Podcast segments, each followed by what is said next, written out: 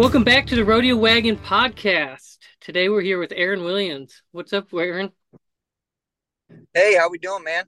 Good to good to see you. Good to talk to you again. yeah, no joke. Last time I saw you, you were freaking getting carried out. yeah, yeah, that was uh that was unfortunate, but hey, way she goes. Um, man, that was go go through that whole injury again because that's been a minute. I was on the other side, so I was on the right-handed delivery. You were on the left. You rode right, him. Right. You rode him for what 84, 86, something like that. Man, to be honest with you, I don't even remember what what they marked me on him. Um, it it was it was just a just a nice bull. Um, I was I was excited to have him. Uh, I had seen him the night before at the event in uh, Kalispell with Andrew. Um, Primo got on him over there. Was that the first bull he got on? It was that big white bull with the red spots that he got on. The second. I guess, I guess he wasn't so big. I'm not sure if it was the first. Did you get right on him? Um, I don't believe so. Okay, so yeah, that was a calf. The first one Andrew got on at Kalispell freaking bucked.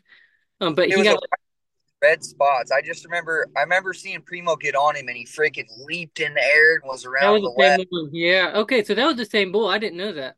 Yeah, that bull yeah. freaking bucked with Andrew. Man, oh. I had seen and I, I with with uh with Primo and and I ride right handed and and uh, I prefer bulls away from my hand. It's you know the the, the mechanics and physics of it are so much less and so much easier than into the hand. But anyways, so I'd seen him and uh, over there, and then I seen I had him in Great Falls that next day, and I was excited about it.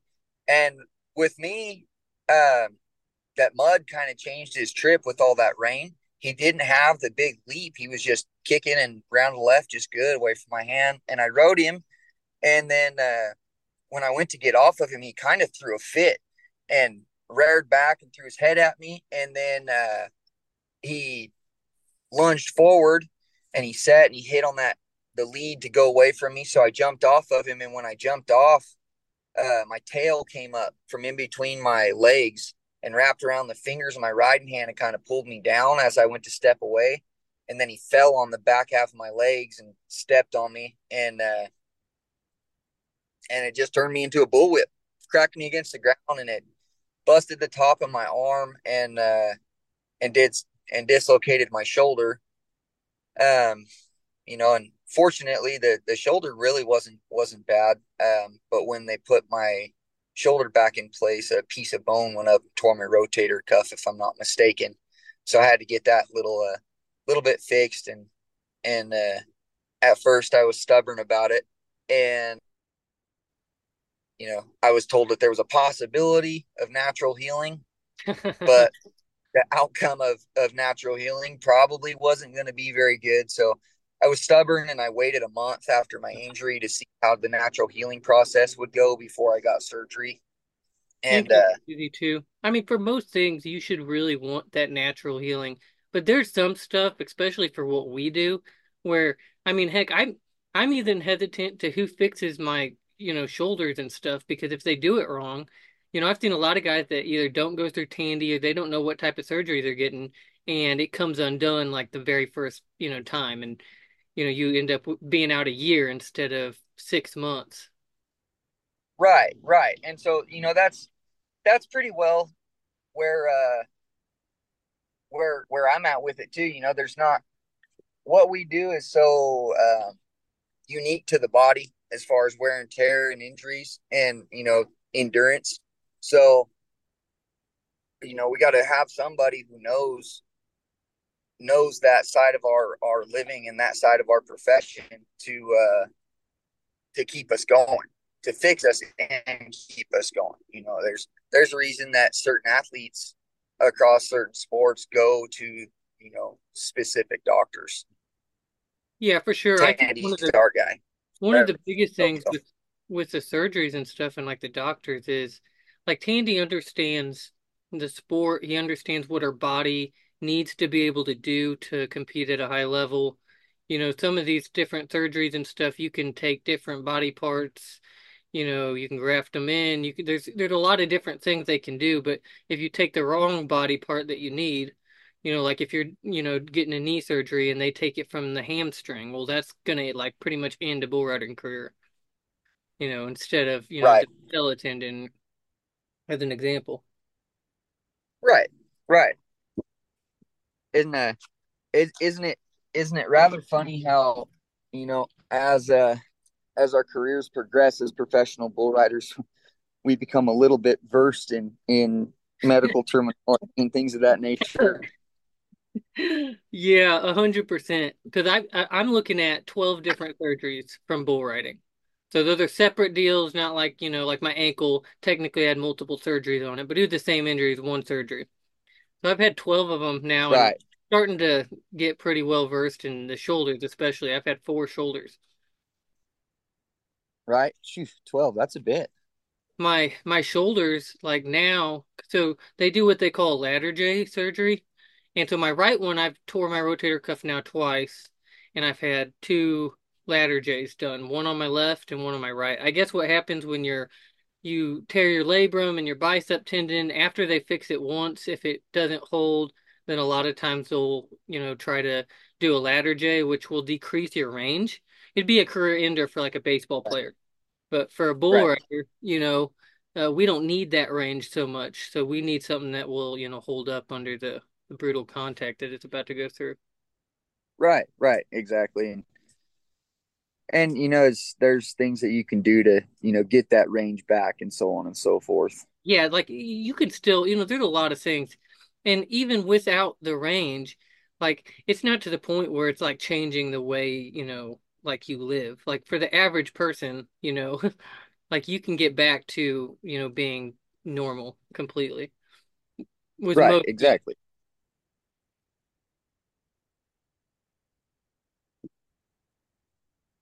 Exactly, dude. You can get back to it. Yeah, get back to being normal, and then you know, for us, we got to work a little bit harder to get back to what we want to do. But you know, Yeah, that, that's kind of you know where how do, the how do you go through your recovery? So for me, a lot of times, like when I get hurt, regardless of whether like this time it was back to back injury, so I'll be out a year total when I'm done. But like each time I get right, hurt, like I go through a recovery process and I like plan out my recovery for everything from my like training to like my diet. Like, hey, I want to hit this weight by this time. Like, do you put much thought into, you know, the recovery aspect on that end, or you know, what kind do you, do you, you know, what frame of mind are you in on the recovery? Oh, I mean, yeah, I mean, eh, you, you kind of have to, don't you know? Is, the way that I look at it is, you know, like this is my profession, and and I want to keep doing this for as long as I can, and you know, not only that, I'm lucky enough to have this as my profession, but also my love. So it's a big driving force in life. So when I can't do it, it's pretty tough. So as far as like recovery goes, I push every aspect of it. I push every aspect of it to to make it go as smooth and efficient as possible because I want to get back to what I do, you know, as quick as possible, but also as well as possible. So, you know, I, I go through physical therapy. I go and see a physical therapist twice a week. Um, I also incorporate body work from sports injury massage therapists um, to do the things that, you know, the physical therapy office can't break up scar tissue, so on and so forth. You know, there's there's the bare minimum, and then there's you know things that you got to do, and and and suck it up and bite the bullet to spend the money on or what have you to ensure that your recovery is as to the maximum potential that it can be. So for me, you know, I'm not before I I go and and get on again is I'm gonna go see Tandy in person. I'm not gonna have a phone meeting or anything. I'm gonna see him in person. I'm gonna let him, you know, tweak on my shoulder and do whatever he needs to do, and I'm gonna get the okay from him in person. And then, you know, before I just go back to work, also like I'm, you know, like I'm I'm not too prideful or too egotistical to admit that mentally I'm not I'm not gonna mentally, I'm not to bounce back immediately 110%. So I'm not to go right back to work at the highest level when, you know, I know that I'm not to be there wholeheartedly physically and mentally. I need to be there physically and mentally to perform at the highest level to do my job like I'm supposed to, which is ride bulls. It's my job. It's it's what I expect myself to do every time. And if I'm not 110% there physically and mentally, then I'm I'm not going to go to work that day. I'm going to stay home and get right. So that being said, you know, once Tandy gives me the okay, you know, ment- mentally I'm I'm ready to get back to work, but it's a different story when, you know, you go to hang your rope and get on again. So I'm yeah. going to adjust, you know, mentality to timing and and get back my adrenaline control and so on and so forth before I go back to work. So I'll get on a I'll get on practice bulls and so on and so forth, you know, before I do. But as you know, to sum that all up is I take the recovery as serious as possible. I don't I don't push it and come back too early. Um, you know, I want longevity, not short term. I probably could have pushed it and came back in January and maybe been back this weekend for New York, but there's no sense in doing that. And you know, just what we talked about recently, you know, could come back in the first one, my shoulder get blown out again, and then you know, and then we're looking at even even a longer road of recovery. So well, that is detrimental to the longevity part. So you know too the confidence you know side of it as well. You know, especially at the higher level it would be one thing if you're just going to like some amateur bull ridings but when your whole focus is competing at the highest level it it takes an extra on the mental it takes an extra on the physical. You know it, it really does take kind of everything that you have. And physically if you're not confident you know, physically with where you're at, then that's going to certainly impact your performance on those really good bulls, especially because they will expose that. oh, exactly, exactly, dude. You know, and and you know, and there's you know what what you said right there. Like, there's a difference between in in everything. There's a difference between you know professionals and you know amateurs. There's a difference between serious and hobbyist, and you know when you're a professional and you're serious about this, you know, there's so much more that goes into this that that you have to account for and you have to your pride and your ego has to, you know, for lack thereof, experience a death because you're gonna want to get back to it and your pride and your ego is gonna say, Oh, we want to be here at this big event. Well, that's got to take a back seat because you got to look at the reality of that and go, you know, okay, I could go to this one big event this one time. I'm gonna be hard on my body and it's hard on my mental this one time, and that's probably not to do me good for the long term.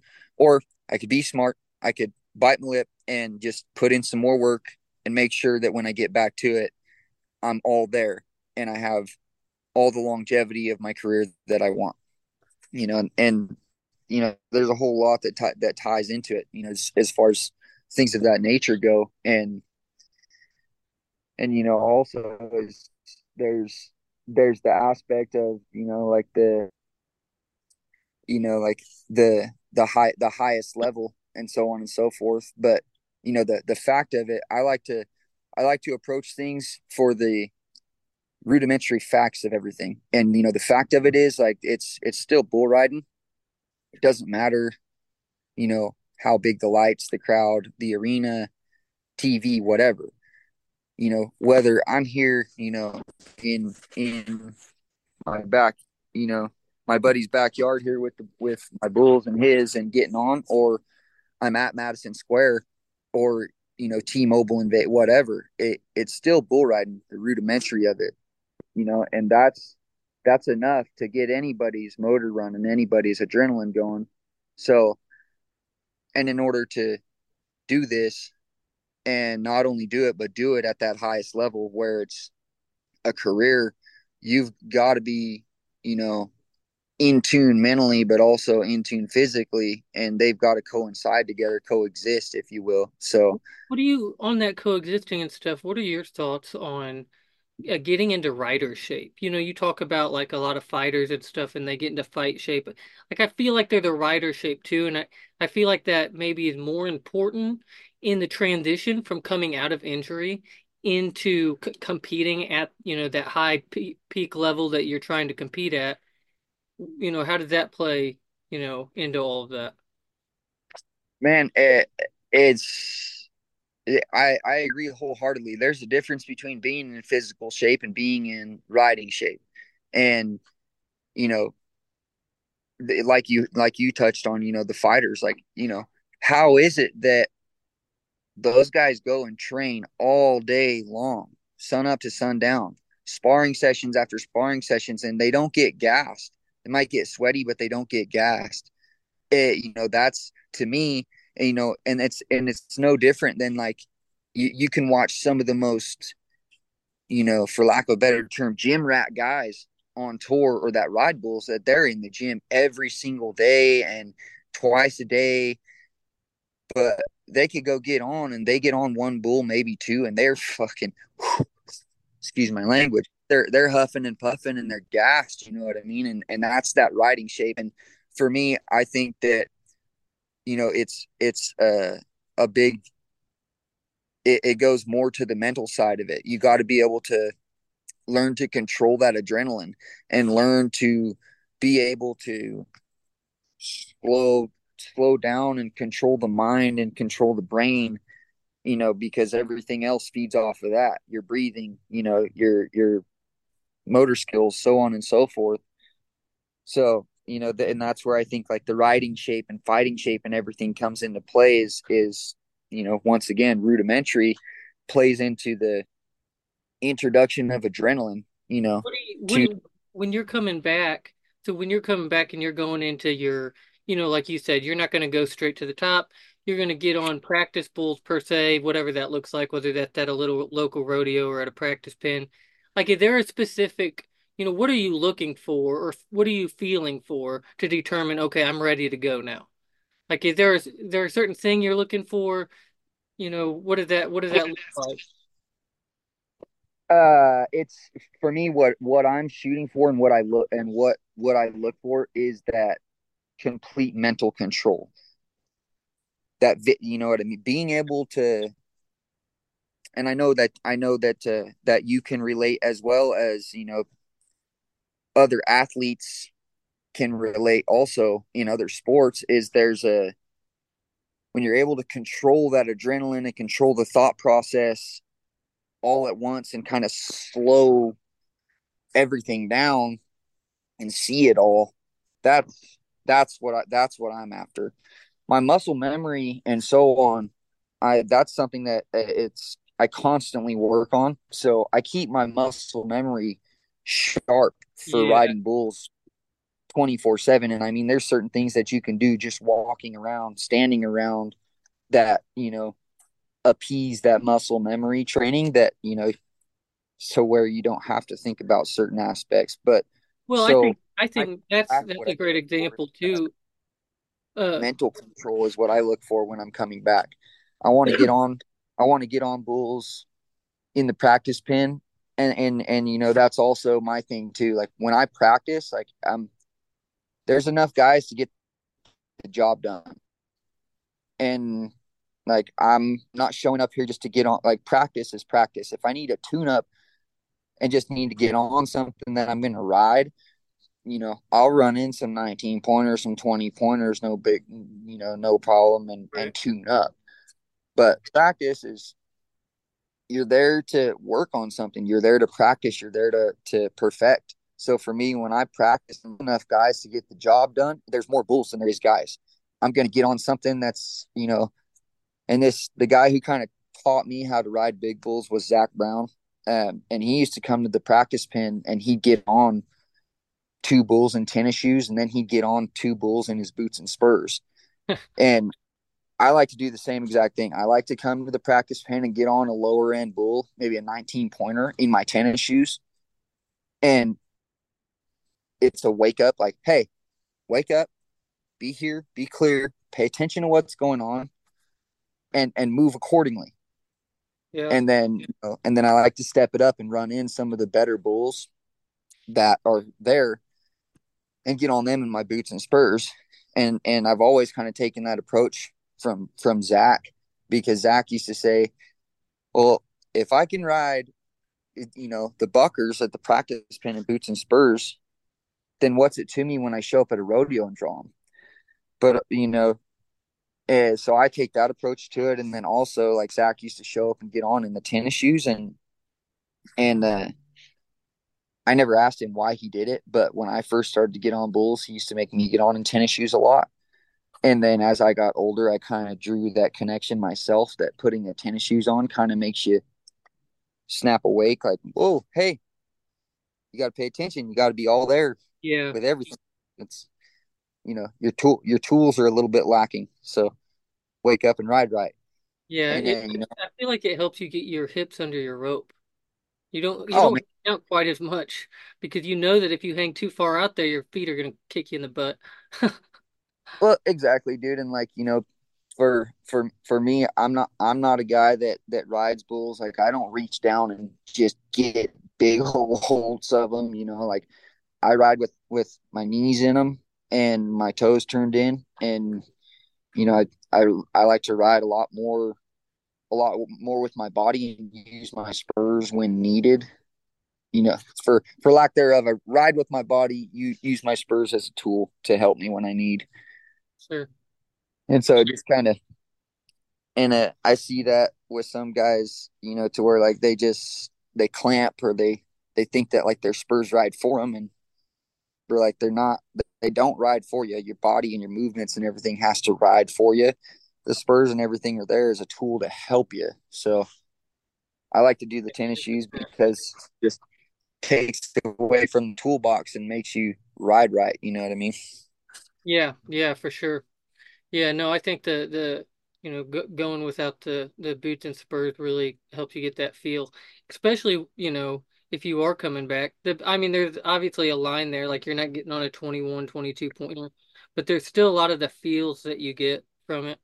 I think one of the biggest things that like for me, like coming back is like getting back into that no thought. Like you were talking about handling adrenaline. And each person right. does it kind of uniquely, but like when I'm writing at my best, I know exactly what that feels like. It's hard to communicate, right. and each person is different. Some people like I get super focused and aggressive, so I'm like hyper body, quiet mind type of a deal. So you know, right. some people think you can't you you know, if you have a hyper body then you're going to have a quiet or you're going to have a hyper mind and I don't I think you can separate them. Some people are super relaxed, joking, you know, watch Blue get on. You know, that's different than like me or even Andrew Alvidrez or so right. me, but each of us kind of know what that feels like and and going into where you you get in that process where you're not thinking at all. Um, right then you start relying, like you said, on you know you start relying on all of those little things you've been doing every single day to get the the drills, you know, down. To right. where when you go into that no saw, your body knows what to do. You've done it a million times on the barrel or doing wall drills or whatever. Right. And and too, like you know, like you like you said, you know, there's you can watch some guys before they get on. I think that that gives a uh when you just watch just just watching guys before they get on i think that that gives a big uh look into guys mental game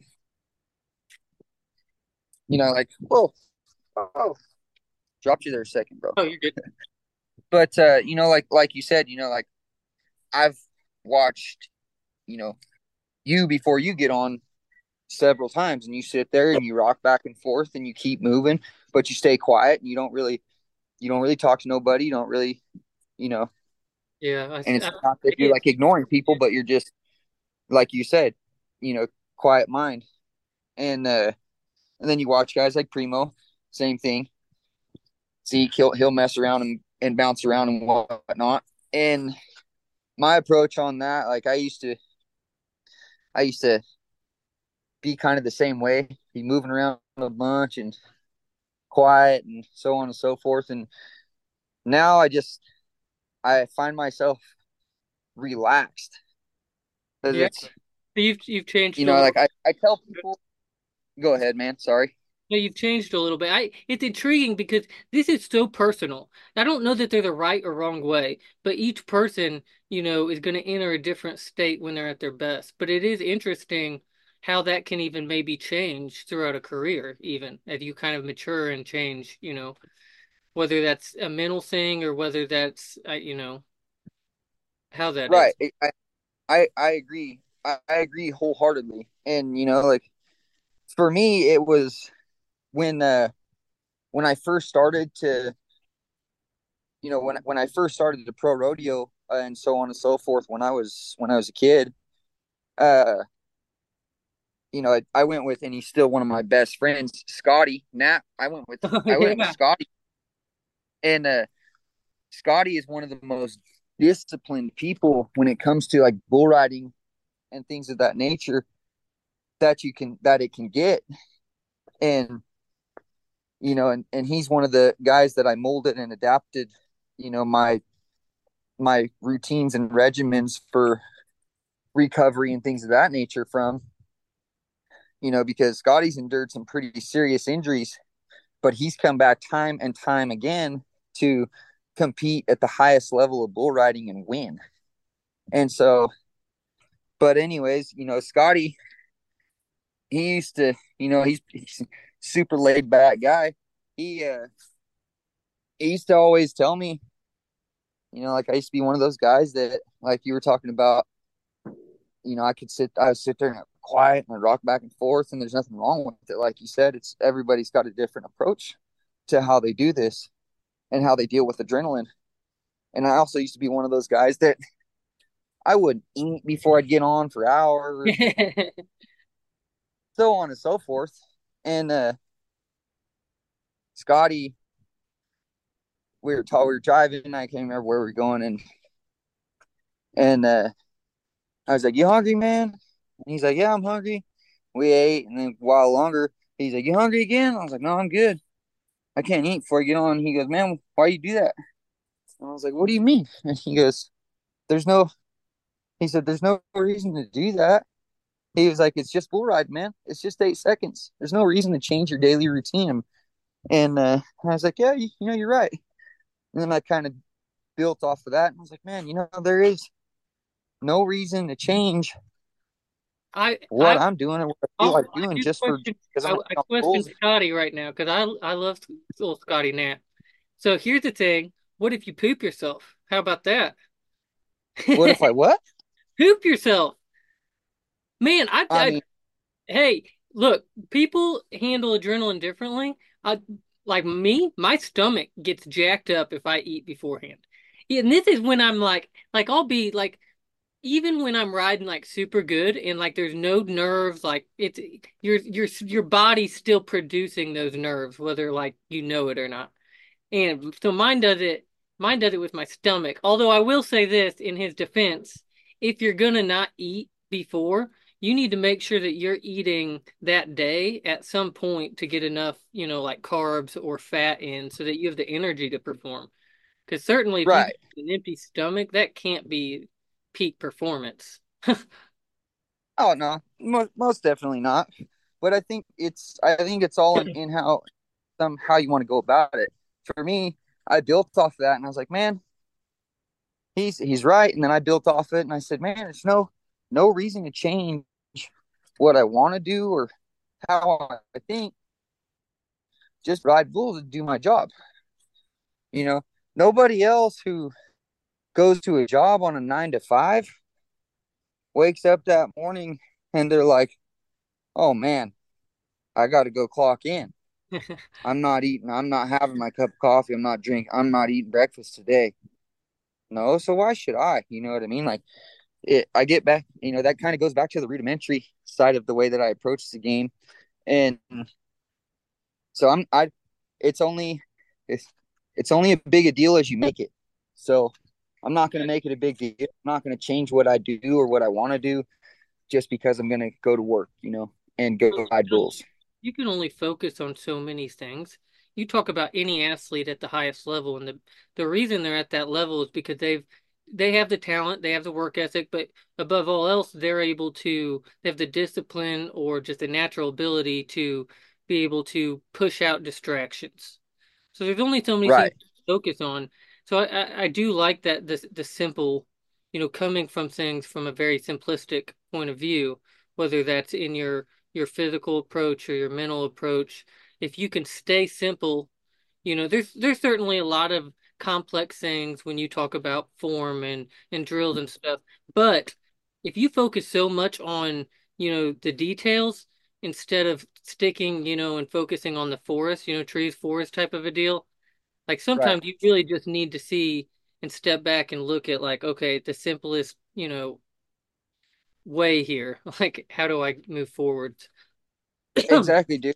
Uh, What I'm about to say on that, you know, ties and ties into kind of that and what you said earlier, where you're like, you know, like my stomach and and you said, you know, your body's producing those nerves whether you know it or not. Most of the time, you know, you're you're you're exactly correct. And most of the time, like when those nerves start, human beings, for whatever reason, try to force them down or try to not admit that that it's happening rather than you know like just acknowledge it. You don't got to live in it. You don't got to dwell in it. Acknowledge it and then bring yourself to an understanding of the facts of it. You know what i mean? So when you're getting nerved up like that acknowledge it. Don't say i'm not nervous. Say you're nervous. Say you're scared whatever. But you know discuss that within yourself. Discuss it. Make it make it make sense. Okay why am i nervous what i i've done this before it's not a big deal why am i nervous Well, and I think understanding and and that kind of go ahead bro sorry even understanding, I think the consequences of those actions, and actually instead of instead of not like you said, not addressing it, instead of saying, okay, if I'm nervous because I'm, you know, gonna get killed or I'm gonna get hurt, take that whatever that thought was and take it to its full conclusion. like at its very worst. And you know, I think if if we are very realistic with ourselves, with our purpose in life, and with the direction we're going, and we can answer those those with confidence, like, hey, this is what this is what I love doing. This is the consequences.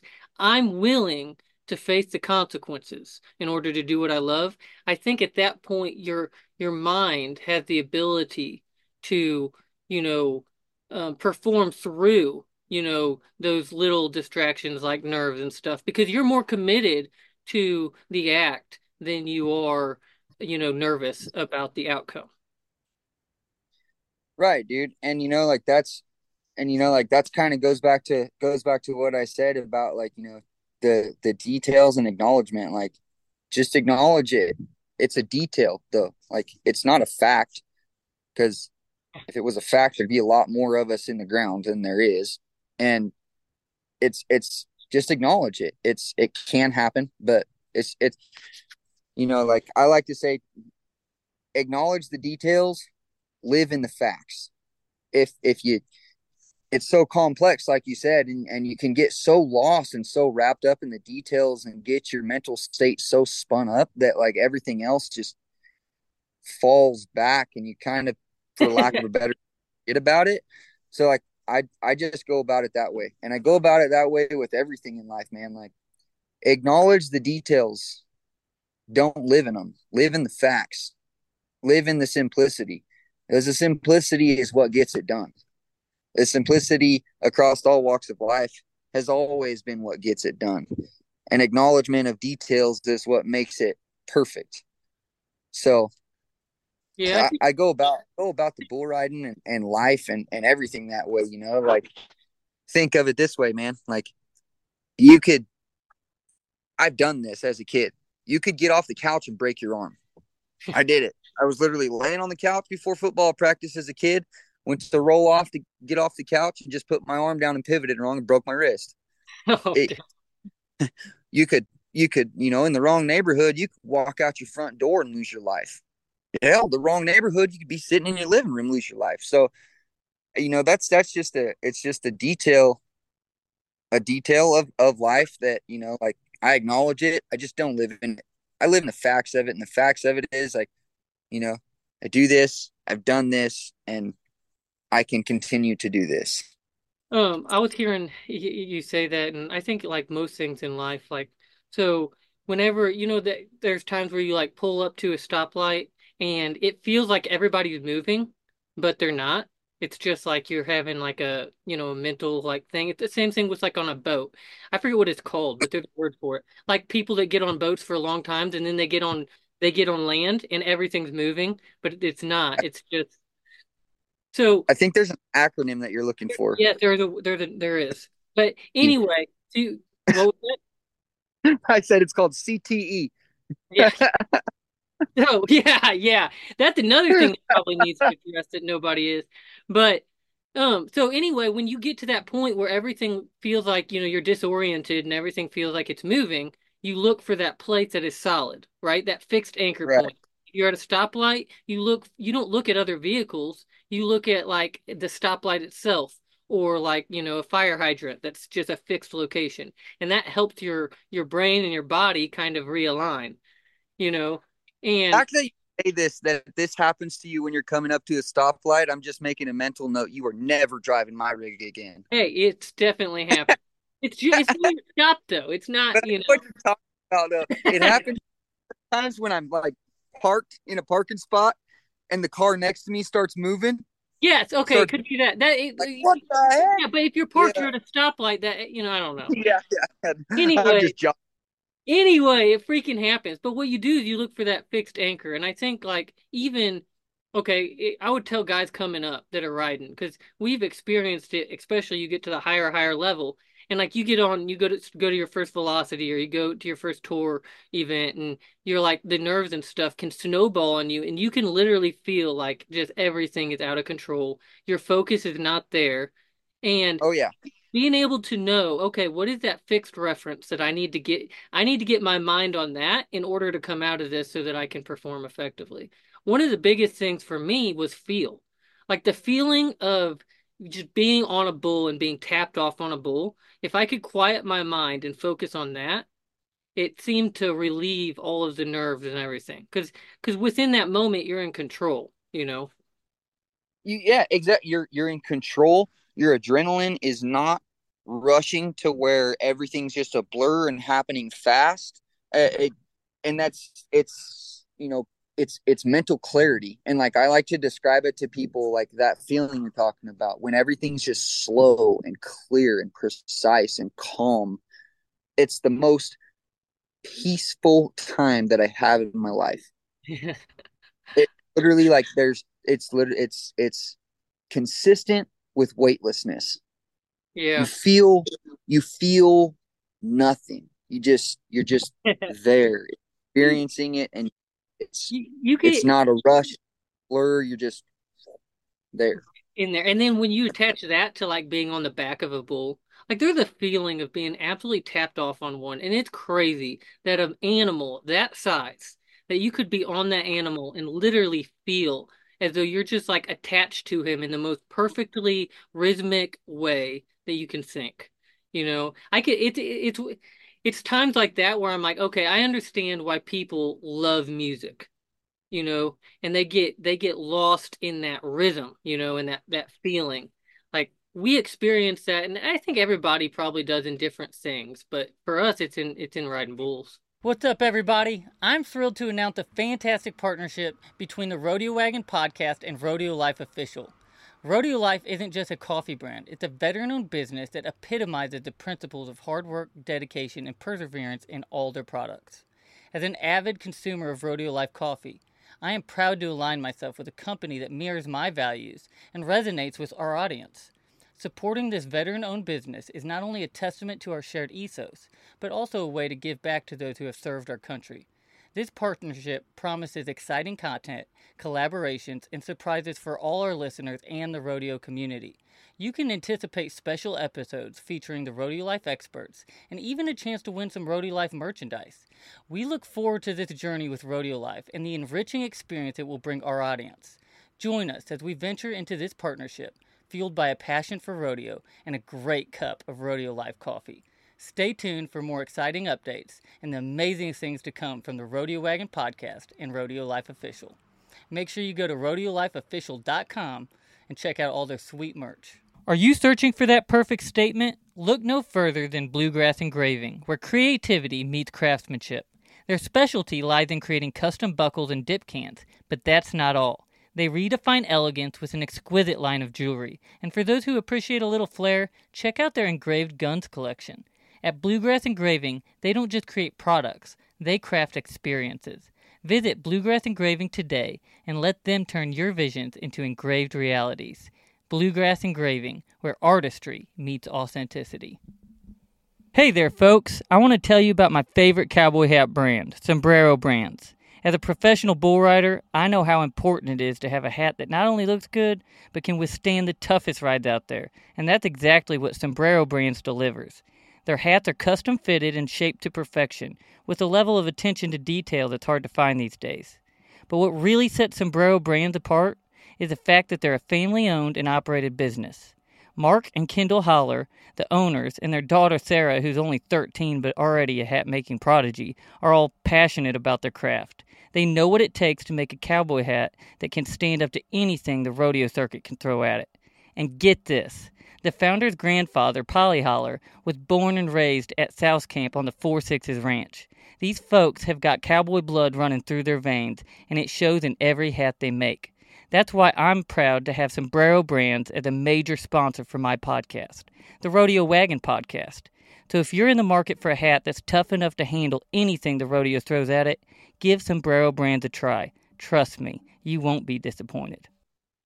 Exactly, man, and and, and rudimentary rudimentary fact of that is is just a control. It's a control of. It's a total control of adrenaline and and dopamine combined you're happy but rushed at the same time. And it's a it's it's it's a total controlled feeling of happiness pretty well. Yeah i think there's some of it too that's like so i think okay so just to kind of chase the rabbit trail if we will. So you get in that time and i don't think that i think people think of happiness and stuff as like always being the most pleasurable. And I think sometimes it is. But there's other times that I've noticed where, like you talked about the dopamine. If I take an ice bath and I take ice baths, and there's like a time in that ice bath where I feel similar within the mental clarity. And I think part of that could be how my body is addressing the dopamine that's happening within the ice bath, which is fascinating because that does happen when you're riding. But like that's one of the times where like I like to be in solitude. Like I'll sit there in an ice bath and just you know be but it's not a pleasurable like a warm feeling. You know you're cold like your body's in a, a different state. It's a con it's a con it's a controlled happiness. It's the rush from adrenaline from you know the sudden drop in temperature. Eh, by the way i'm a fan of ice baths also. Yeah. But it, it it's the you know the you hit the cold water and it's oh, oh, oh. It, adrenaline rushes to you and you're like holy crap. But then once you're able once you like hit that there's that one breath that you and then you're like okay i got this.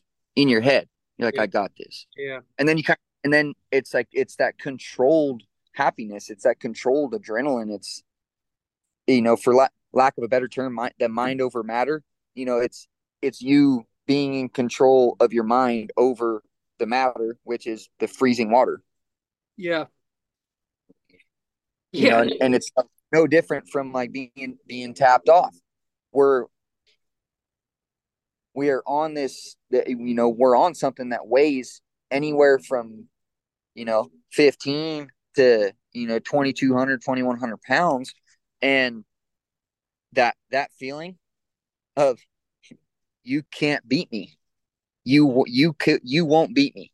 You can't beat me even if you did a backflip right now. I got your ass. It's you know it's it's that it's that same feeling. It's that that control of adrenaline, that control of the situation, and uh, it's it's factually it's the introduction of adrenaline and dopamine to the brain, and you know being able to harness that and man i could really get into like the you know the the mental stuff and the mental side of things pretty deep it's it's something that i'm really into and and i've done a lot of research into and You know, there's some of the smartest people in the world who've only ever been able to access like eight to ten percent of their brain, like usage wise. Yeah. You know, and they're able to do, you know, otherworldly things. Could you imagine if we had had any had any more control over it than that? Let me. Can I ask you a question? Because I have never really talked to anybody about this, and I'm curious what your thoughts are. I may start asking a few guys this. What are your thoughts on the effects of concussions and bull riders? Have you experienced any side effects from concussions over the years? And if so, why? And is it something that, like, just as bull riders, we should probably pay attention to? I'm, uh, I'm, asking it, as like a serious personal thing because it's something I I was talking to my cousin the other day.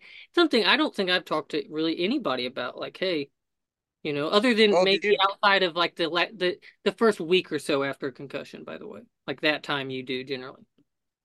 You know, dude, and not just in bull riders, like in cowboy culture in general, like it's kind of taboo to talk about, you know, injuries or so on and so forth. But you know, that is what it is. You know, broken bones, torn ligaments, dislocated joints, everything like that. That all heals, but like the brain, it's not. That's not something that you can just go under the knife and and voila, you're fixed. Yeah. And so I think that it's something that you know not only in the PBR in rodeo needs to be addressed and and not only addressed it needs to be looked into heavily. Well, it- I myself CTE and everything of the sort scares the ever living hell out of me. Um, you know, and and especially after uh you know, God rest his soul, especially after what our friend Posey went through, you know, that, you know, like that, that right there in itself was a big wake up call for me. Um, in the fact that like mental health, you know, literally physical mental health in our sport, not just, oh, mental health, you got to be okay. I'm not talking about that crap. Yeah. I'm talking about actual physical mental health concussion wise and so on like it, it's something that to be taken more serious and uh, I myself, when I was rodeoing, um, had a had a good, you know, not that's not good, but I had a string of concussions, and uh, there was a brain surgeon who happened to be at the rodeo, both the rodeos. I don't know if he was there with somebody or what, but he was there, and uh, I had got on Spotted Demon, um, Julio's old Spotted Demon. Uh, and the Julio and the shot spotted demon, um, and I had rode it. Long story short, rode him on one watch, seven nine on the other, and I cut loose on him at like seven. I remember cutting loose because he kind of run me back, and I cut loose to get my hips to my rope, and I caught him, and I thought, you better keep going now. and so I just kept scratching and at like seven and a half, he he stepped ahead and kind of run me back again. And I remember thinking to myself, like, you're riding this bastard. You better just take it. Yeah. Just closing my eyes and pulling my foot and trying to get my hips back to my rope and pulling that foot. And then uh, the next thing I remember, I I woke up. I was already awake, but I like came to, and I was uh, putting my rigging bag in the trunk of my car. That's called looking down the barrel. right. And uh and I put my gear bag in there and I went to the office and there was still a secretary in there and I asked her, I said, Hey, did I get marked and so on and so forth? She said, uh, what's your name? And I told her and she was like, No, they had you at eight on one side and seven nine on the other. And seven nine was latch side. Oh dang. Oh, the next day I was in Ellensburg and it was afternoon perf. I went over there, rode my bull, and won the long round. And then the Xtreme Bulls finale was that night. Um, I was like second in the long round at the Xtreme Bulls, and then I got on a big old Canadian bull in the short round, and he was usually just good. Uh, and that night he left out of there and got a good like push and kick off those back of the buck and shoots and kind of popped my chin and raised me up. And then when he hit, he stacked him up, and that big sucker pulled me down.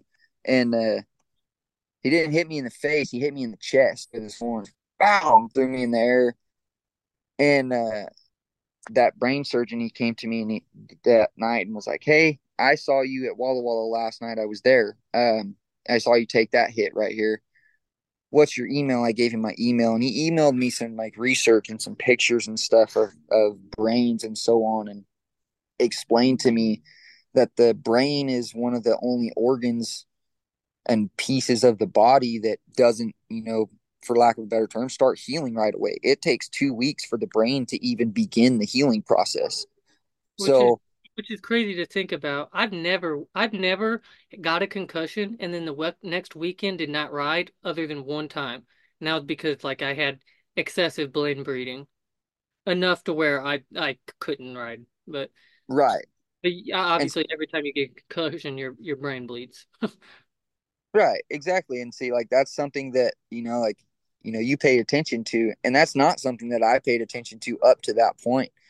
And uh and so when he told me that, I kind of, I not kind of, I paid attention to it, and you know, so now every time that I get rocked even a little bit, uh, when my bell gets rung, like I I take two weeks off you do because I don't, man. Like like I said, CTE is it scares the hell out of me. It's one of my worst fears, and you know it's kind of inevitable that with what we do and the you know brain trauma that we've how many endured. Do you think you've had in your career? Man, I, I couldn't. I honestly couldn't tell you, and and I'm kind of happy that I can't tell you. I don't. I don't care to rack those well, numbers up. But I mean, I think like just when you talk about for the longest time when I first started, I thought you only got concussion when you got knocked out cold, and so I had like you know I, I I've been we've been I've been knocked out cold over probably 15 times in my career. You probably have two. I don't think see like I can I can count like slept cold like that I can count 5 times. Okay. I'm probably closer to 15 I've had concussions outside of that, but I have right. What's weird is some of the worst concussions I've had were not like I didn't get knocked out at all. Like I got hit last year at the one uh the event before the combine. It was at Bangor, Maine, and like that impacted me for a, you know a solid week. and see, it's funny you say that is one of the wor- the worst concussion to date that I've had, and and is also why you know I'm I'm an advocate for for helmets, uh, because I know all well and good that if I didn't have a helmet on in that that particular instance, I my career would have been over, and I more than likely would have been um in a wheelchair again. uh, I was at Prescott over the Fourth of July, and I had gotten on a uh, NFR bull. We went to the finals that year. His name was Diamond Cutter. Uh, Danny Reagan owned him, and uh, he was usually good around the around the right, and he was around the right good, and then about like the four or five hole, he jumped ahead and started raring around that corner, really throwing his head at me and uh, he, I for the life of me, I can't remember if I rode him or not, but it doesn't matter because I give him the win on that one. I remember him raring away from me and dropping me in the well a little bit, and me waiting and breaking at the hips over to the front for him to pick me up. And then when I went to shove my hips, he sucked back and arched his backbone and lifted me up off his back and then brought me down to the outside and threw his head at me and he hit me right behind the ear with his horn, like the point of his horn. And uh, he hit me. And I remember it was, uh, I don't know if you've ever had any peroneal nerve uh, damage or injuries, that nerve that runs on the outside of your leg. Uh, it's a common thing for fighters. If, you know, like they get kicked, they'll hit that peroneal nerve. Well, it feels like a hot shot hits you and it's like electric like zing and then you just can't feel it and you can't move and it was like that that bull hit me behind the ear with his with his horn Bow! and i remember like i can still remember see everything he cracked me and it was like somebody hit me on the top of my head with a hot shot and my whole body zinged but i couldn't move and i was limp and i remember hey, i remember flying through the air and uh, being like, "Holy shit!" and then hitting the ground. And I hit the ground and I was like, move, move, move. And I couldn't move. And I was just watching that bull turn back, bam, bam, bam. And he kind of faded towards me and then he faded away. And I saw sports med coming to me. And then about that time, I, I, I got like a tingle and I was able to feel my feet and I started to move to try to get up. And they're like, no, don't get up, don't get up. And they checked me out and it did knock me out, but it, that affected me for a good week, week and a half. And, and I didn't, uh, I didn't get on any any bulls for probably about a month, month and a half. Yep. But uh, you know that that one right that one right there, it you know that that that one open your eyes a little without bit. a helmet, with, without a helmet, no, would would have that had probably been the end of my career right there. Yeah, man, those helmets they really do save you. I got stepped on in the temple and it would have killed me. Oh yeah, yep, that'll do it. Stepped on my temple, and then guess what? The next day, I got on again at a PBR because that was an amateur deal. The next day, I got on at a PBR and got KO'd. Was out for like three or three to five minutes. Just a long time. Yeah, that is yeah, that is not uh, that is not that's not okay. And you know, like luckily for us now, luckily for us now, the uh, God damn it, hang on. Luckily for us now, the PBR has, you know, the Luckily for us now, the PBR has their concussion protocol. Yeah, they do. Has their concussion protocol. So we can uh, ensure some mental safety. I think, and I agree with it. I, I know some guys are like, man, this is how I feed my family, blah, blah, blah. Well, back to the longevity of things. Does it matter?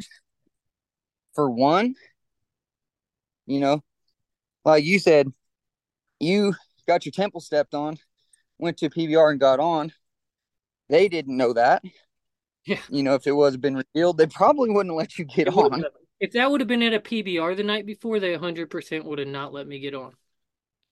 Definitely. And that's something that I think needs to be taken a lot more serious, well, man. I the cannot. Scary part, the scary part is I don't remember anything from that day, and at that time, um, you know, like me and Kelly had just gotten married or we were engaged, and I think I drove home too, and that's an issue. Like, oh yeah, a lot of this that happens, and like our brains can't recall it, and that's the scary part. Like, there's pros, there's parts of uh, you know those concussions where you don't remember anything like I can't tell you how many times I've been knocked out or gotten concussed, and my wife is mad at me because she's trying to get me to come out because she can't go into the locker room, and I'm right. so I don't even. I'm just in freaking la la land, you know, in the locker room, probably talking to buddies about nothing. I remember Dakota getting knocked out last year. Knocked out. He got a concussion. What happened? And all of us go, "You got knocked out, dude." oh, did I ride him? yeah, man. Oh. And then another five minutes goes by and you, what happened? That's what we all freaking do, man. yep. Dakota, he came up to me last year at Wichita. He goes, Where's my bull rope at? I said, Dakota, it's right at your feet. Look down. he came up to me a couple minutes later. Hey, where's my bull rope? Probably in your bag, or it was five minutes ago. yeah, exactly. And you know, and that's but I think part of it too is, you know, for the most part, we nobody's really gave information on if you know when you're dealing with concussions and CTE and all of that, right? What are effective recovery methods to employ? Like what ways in which bull riders can maintain mental health going through these extreme things? Because I think the reason nobody talks about it is once you talk about it, it sounds awful. Like, what are you going to do about it? But you know, maybe if there was, you know, more, you know, action, if more people took action on, okay, there are things we can do to help us, you know, you know, we're obviously if you ride bulls, you're going to get concussions. That's a fact. So now right. the question is, what can we be doing in order to make sure our mental health is taken care of as much as it possibly can be? Exactly. And, you know, and that's something that I've I've began to talk to some people about. Um, I've got some friends that are in the the stunt industry, and uh, there's some of those guys that that they do things and go up to centers and so on and get some treatments for for CTE and concussions and so on and so forth. There's you know there's some hockey players and stuff that go to different centers and are getting treatments and you know like there was a it wasn't long ago that uh, I was talking with a a buddy of mine from up in Canada, uh, Chad Besplug, and he was he talking to me about it a little bit, and we were just kind of BSing some about it. But uh, there's different, you know, there's. I think that that's something that needs to be, um, what's the word I'm looking for? You know, the the academic word for pushed into, you know, pushed upon our industry. Yeah, it needs to be all professional sports. It, all impact sports. It is going to happen. It's happening in other sports. I believe football has taken uh, a lot of you know protocols. They put a lot of protocols in place that make it difficult for these athletes to avoid, you know, addressing concussions. I think that's a good step, and the PBR is in a good place. As far as the the demographic, the the Western sports world, I think you're right, and I think it's going to happen, but it's going to have to be forced upon. Look, there's something that goes against this old school cowboy mantra of you know you just get on and you tough it out and you stop complaining, you keep it to yourself. Dealing with brain injuries, they didn't have the knowledge that we have now. So we really should probably take that seriously. And like, you know, most people don't think, but I know when I first started, a lot of people, you know, they were retiring at 30. Well, the Bulls aren't getting any weaker. They're getting, they're continually getting better. And guys are riding longer. There's a lot of guys riding into their mid to late 30s nowadays. It's not right. Uncommon.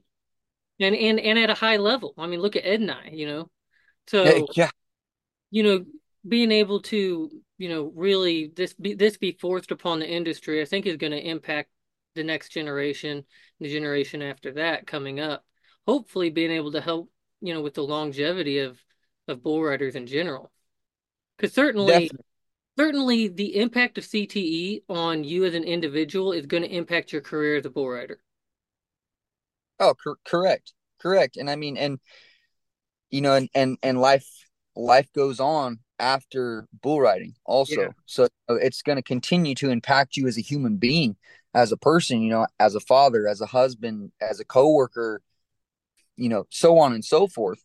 So, you know, I, I think that uh once again, you know, like rudimentary aspects, you know, like I think that people get so wrapped up in the details of like, oh no, it's this sport and you got to do it and you only have this much time and you know, so on and so forth. But it's like, man, like you only have this much time in life too. So yeah, might as well not might as well not cut that short either. Might as well have a little bit of help, you know, and if taking a take and if you know taking a seat on the bench for a couple of weeks is what you need to do to help out up here so you have a longer and better life then it needs to be accepted and it needs to be allowed but you know people get wrapped up in the details of like oh this little game right here and or whatever whatever sport whatever we're doing right here and the money and everything like that. And it's like yeah that's all well and cool. But once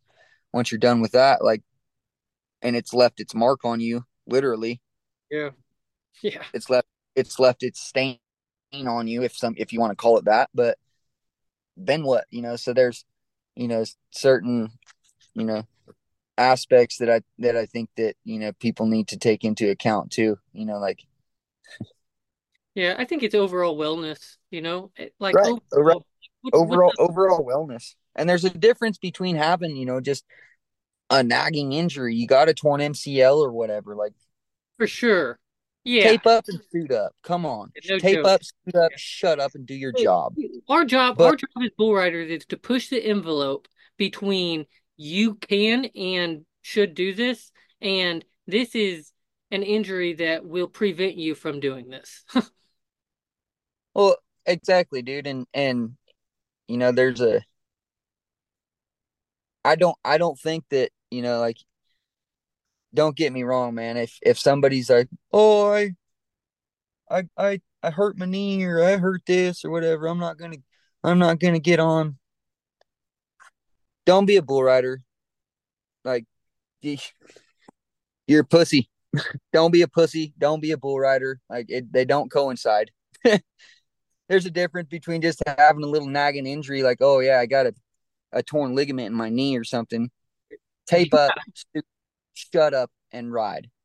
But yeah. you know, you're never gonna hear me call somebody a pussy or say, "Oh, you're you know this or what have you," for for making a choice not to get on because they they got rocked.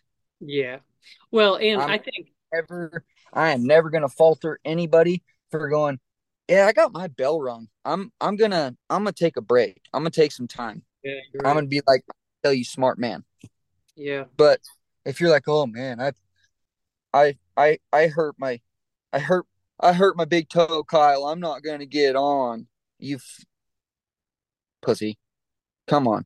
Oh, I broke my hand. I'm not gonna get on. No, you're you're you're pussy and you didn't want to get on, and that's why you're making an excuse now. But there's all kinds of different outlooks on that, man.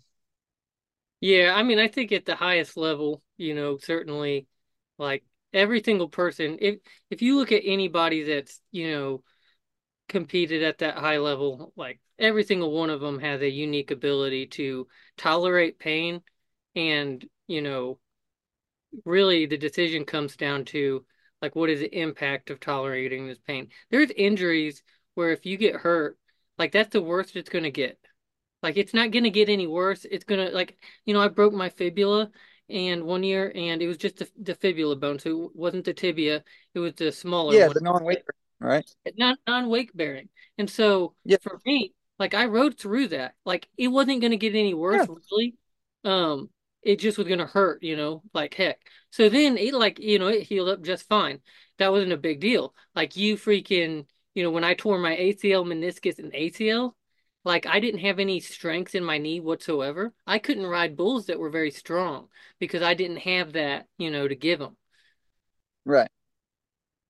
But head injuries, there's no it's it's not cut and dry. It's it's a difficult deal. Like only you as a person really know where you're at mentally. And it makes it it, it gives us more of a responsibility as individuals to really take into consideration where's my mental state at. And then our buddies. We should probably be more play pay closer attention to our buddies and where their mental state is. Because agreed, you know, agreed. I've had, impact had several Exactly, dude. And and I'm you know sorry to to cut you off. That was rude. Uh, I've had several you know contractors, promoters, or you know what have you get upset with me because I have come to the defense of my buddies or of you know like there's been a handful of times of random guys that like they're clearly are they got rocked and they're not there and people are trying to get them to get on another one. And it's like hey what the hell are you guys doing and uh one instance sticks out to me you know it, in just really sticks out and always will um i went up to um, somebody's house who they do a lot with bulls. Um, they have a lot of people come get on there from a lot of different places. And a guy who I knew of was happenstance to be there and he was getting on. And he got on one of these people's younger ones that they would run through to get trips on um, run through this younger bull and it jerked him down and hit him and stepped on him and it it it rocked him. Yeah. He was you know how you're talking about Dakota was like, Where's my bull rope? Yeah, got his, his rope was yeah, hung on the fence. Oh yeah, big time. His rope was hung on the fence and he's walking around just uh, just aimlessly walking around the outside of this or this arena, walking around the back pins and so on and so forth. And he's, where's my rope? Where's my hat? His hat's on his head. And, and uh, they start loading some more of these calves. And that guy's like, come on, hang them on, let's go. And they're trying to get this guy to get on some more. And, and I stepped in and I was like, this guy doesn't even know where he's at. Well, you guys really can't, like, shouldn't put him on anymore. Even if he wants to, you shouldn't let him. Right. And the guy got mad at me and he was like, if you're gonna I don't even remember exactly what he said, but he pretty he pretty much told me if I was gonna interfere with him getting outs on his bulls, then uh, I wasn't welcome at his place, which I didn't want to be there in the first place. I just gave a buddy of mine a ride there because he was he didn't have wheels at the time. They hadn't made it down from Canada yet. Yeah. And uh, so I said that's fine. But, you know, like things like that, like that and then you know people complain and they say, "Oh, we don't have bull riders. We don't have people coming up." Well, you know, there's a difference between testing somebody when they need to be tested and just getting outs on your bulls and getting bodies on them. Yeah, there is. If you want to want to help to make some bull riders, then you know, nourish that a little bit, nurture it, not nourish, nurture that a little bit. You know, you see a guy who's clearly rocked, don't let him get on. And I mean, kind of, maybe have some compassion as a human also and see another human being who's not well. the challenge here too, kind of... the bull industry, because I don't. So the the bull industry gone through a really weird thing in the last you know year, but now that they're like these bulls are competing for money and there's so much money in the bull industry, I feel like even less of guys that own the bulls really care.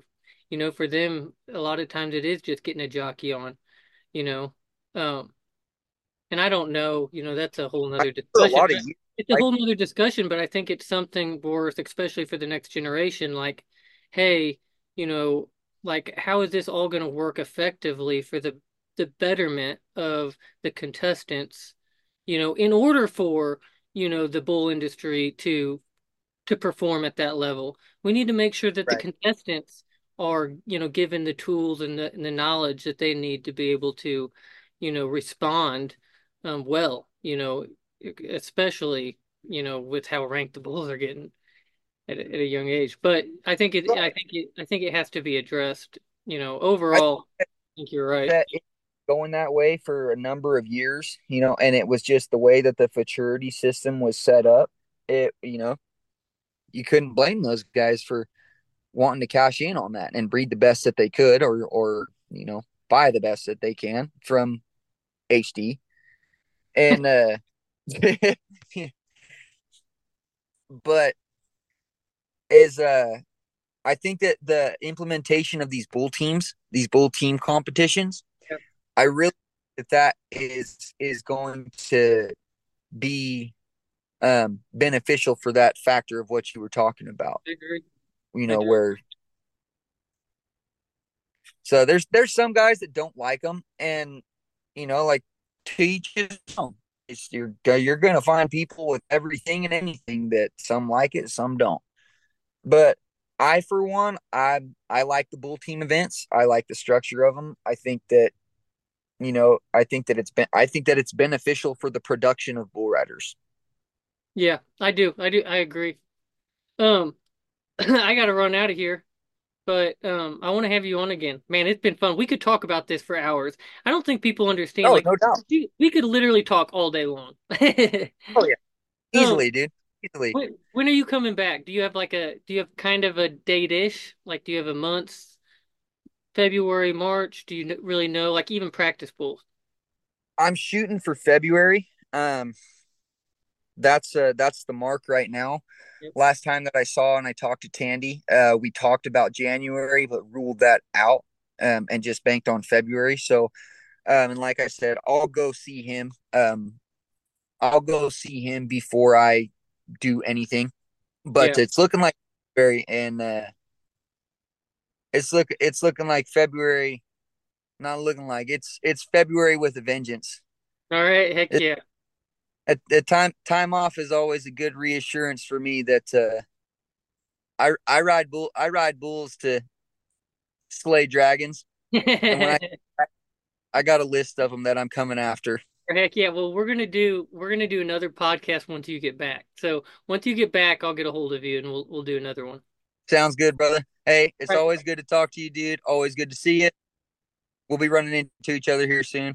Heck yeah, I love you, brother. We'll see you later.